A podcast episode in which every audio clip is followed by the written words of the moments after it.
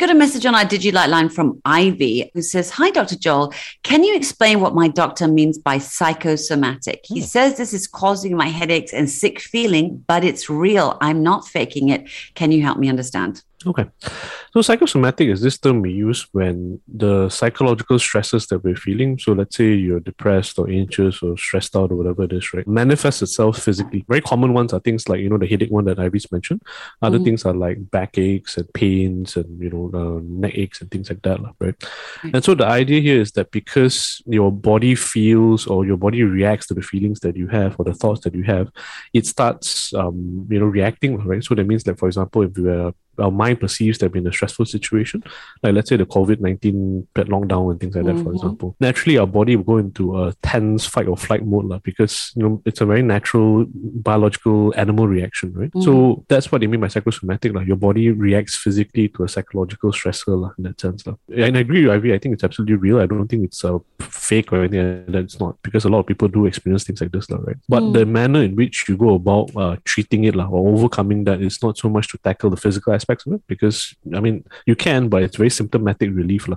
You're not tackling the core issue, which is the psychological the stress, for example, and things like that. So I assume if your doctor said that, that means you know perhaps you're going through a lot of stress, for example, or something's bugging you and things like that. And the the instance you are able to look at and resolve whatever psychological issues you're going through, then the chances are good that the psychosomatic uh, symptoms will then go away as well. So, doc, are you saying so? For example, you know you're so stressed, your baseline level of stress is already so high that mm-hmm. you know headaches are being triggered for we use this as an example the mm. headache is real and can require you to take headache medication because the pain's yep. already there but at yep. the same yep. time you need to actually realize stress is causing this and actually tackle that and thereby you'll get less headache triggers or less severe headaches and the more you help that core issue you might not even get headaches anymore Exactly right. Exactly right. right. So a good uh, analogy to this would be like the peat fires that we had a few years back in near Sepang, right? Yeah, yeah. So there was a fire. They're trying to put it out, but you can't because the fire is under, like almost underground or oh, I see, I see. under the soil kind of thing, right? Right. So you, you're pouring water under the fire. You're, you're treating the symptom, so to speak, in inverted commas, but the underlying problem is underneath the surface. La. So you need to tackle that to, in order to right. eradicate the fire, la, so to speak. Okay, Doc, this is an anonymous message on the DigiLight line.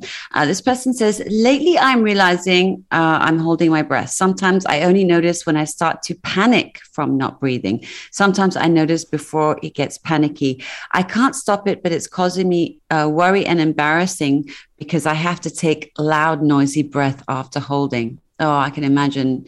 Oh, you mean she's involuntarily she's just holding her breath? Yeah. Yeah. Oh, and I guess you know when you've been doing that for a while, because like I've done that sometimes. Just mm-hmm. you know when you're when I'm normally threading something, I mm-hmm. hold my breath, and then I realize I better breathe.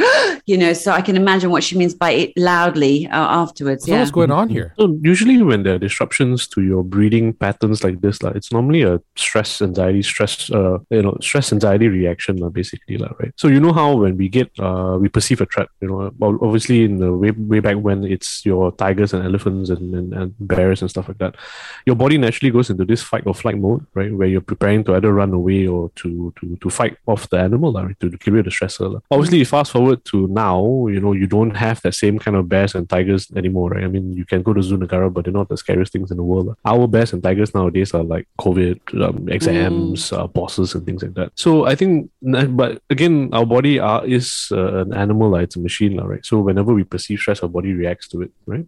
So disruptions to breathing cycle basically means that you know you are either your body is preparing to get into that fight or flight mode. So potentially, what's happening is that you know how when you are um, being stalked by a predator or whatever it is, right? You might get into this situation where you freeze because you're trying to avoid detection or you're trying to not right. be uh, looked at, right? For example, so mm. that could be one of the reactions you're going through, right? Wow. So one way to to compensate for this one is that every time you enter a stressful situation, um, start your breathing technique, start your breathing exercises and things like that. So you almost anticipate it ah. happening, right? So that way your breathing is more, uh, you're conscious about it, and then you can um, make sure that that doesn't happen as often in that sense. How bad does it get? That like, could you pass out from not breathing? No, no, you won't, because I think naturally because your body is in this tense kind of mode, right, and you're wanting to like say like fight or flight So the natural bodily response is not to sh- like make you pass out and then you know eventually even if you have bears and tigers you die lah, right because you pass out right.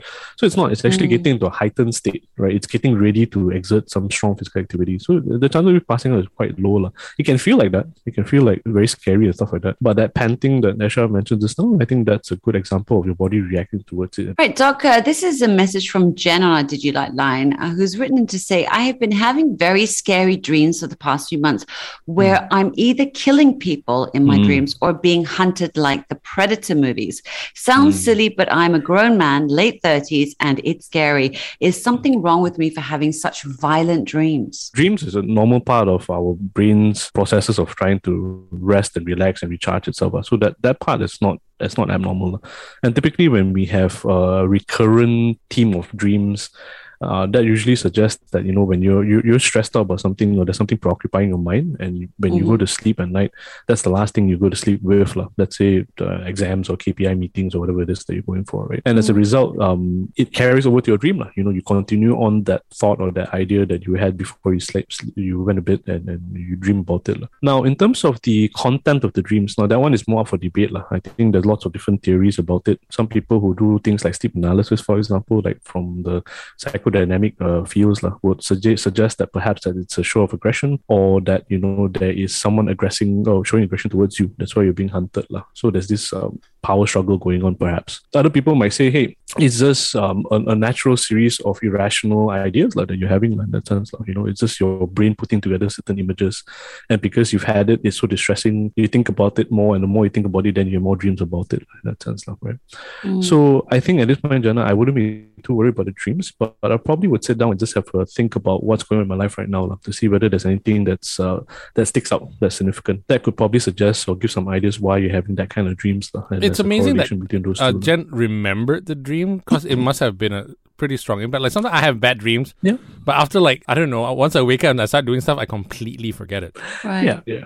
Or it's repeating so often like that. It's just you know, it's like you, you don't know it already. Same scenario. yeah, yeah, you can predict what's gonna happen and things All like right. that. Yeah. That makes sense. I mean, I actually was reading in a, a, fascinating book about dreams that talks about the fact that um, you know our body shows stresses in certain ways but our dreams do that as well but they're sort of it's the hmm. symbols mm. of it so it's kind of like um, that essence of, of, of you feeling sort of unsafe is what's being translated and this is the yep. closest thing imagery your mind can come up with to sort of go exactly. hey we're not feeling safe in our in our day-to-day uh, world right what you, you mm. mean? Your subconscious is trying to tell you something?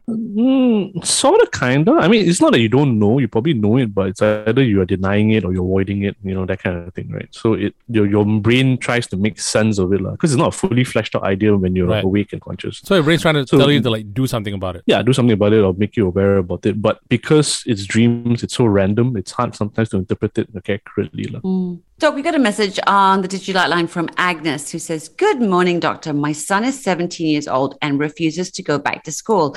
His father and I want him to go back to finish his studies, but he says he doesn't feel safe.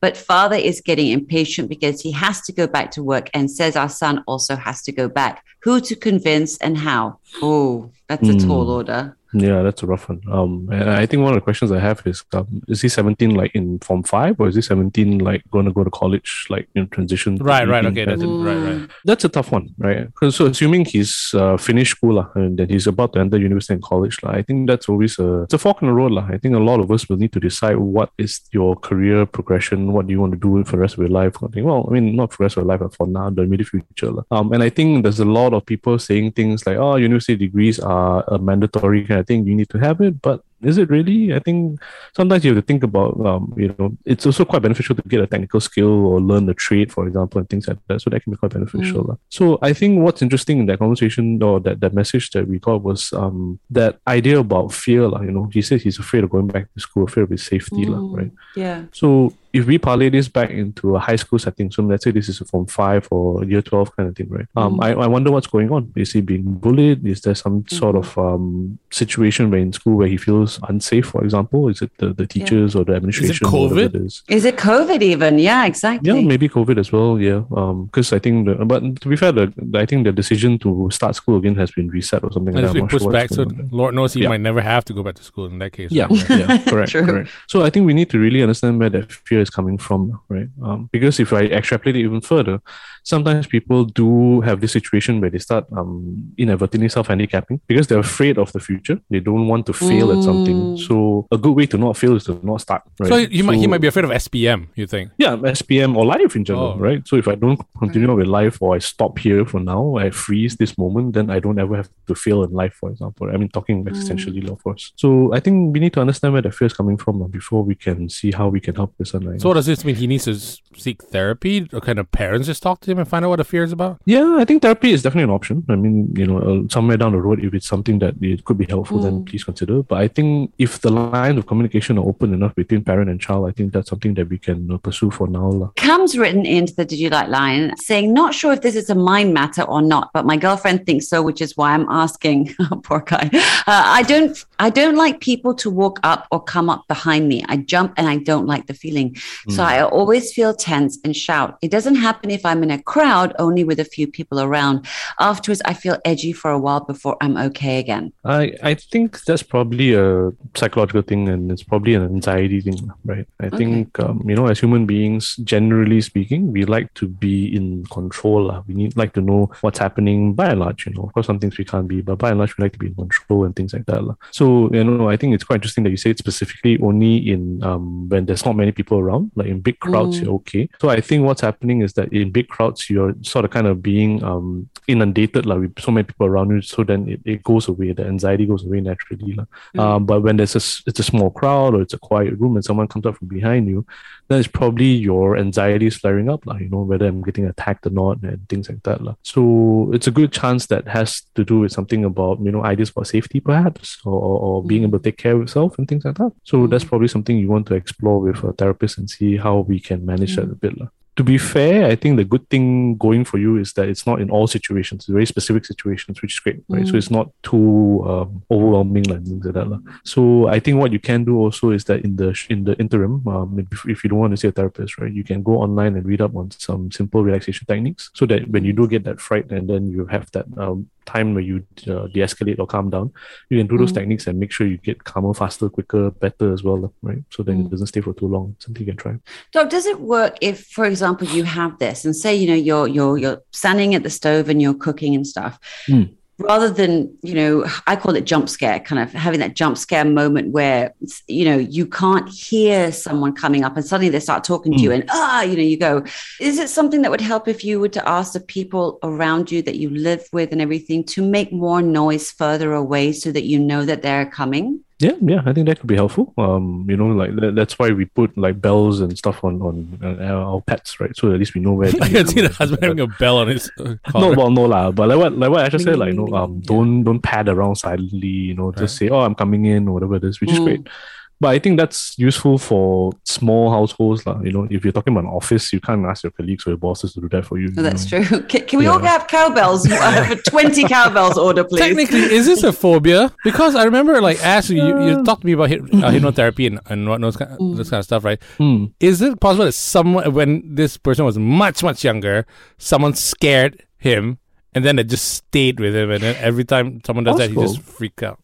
Yeah, possible. Doesn't sound like a typical phobia though. Yeah, yeah. Right. it could happen, la, but I think probably it's anxiety definitely. La.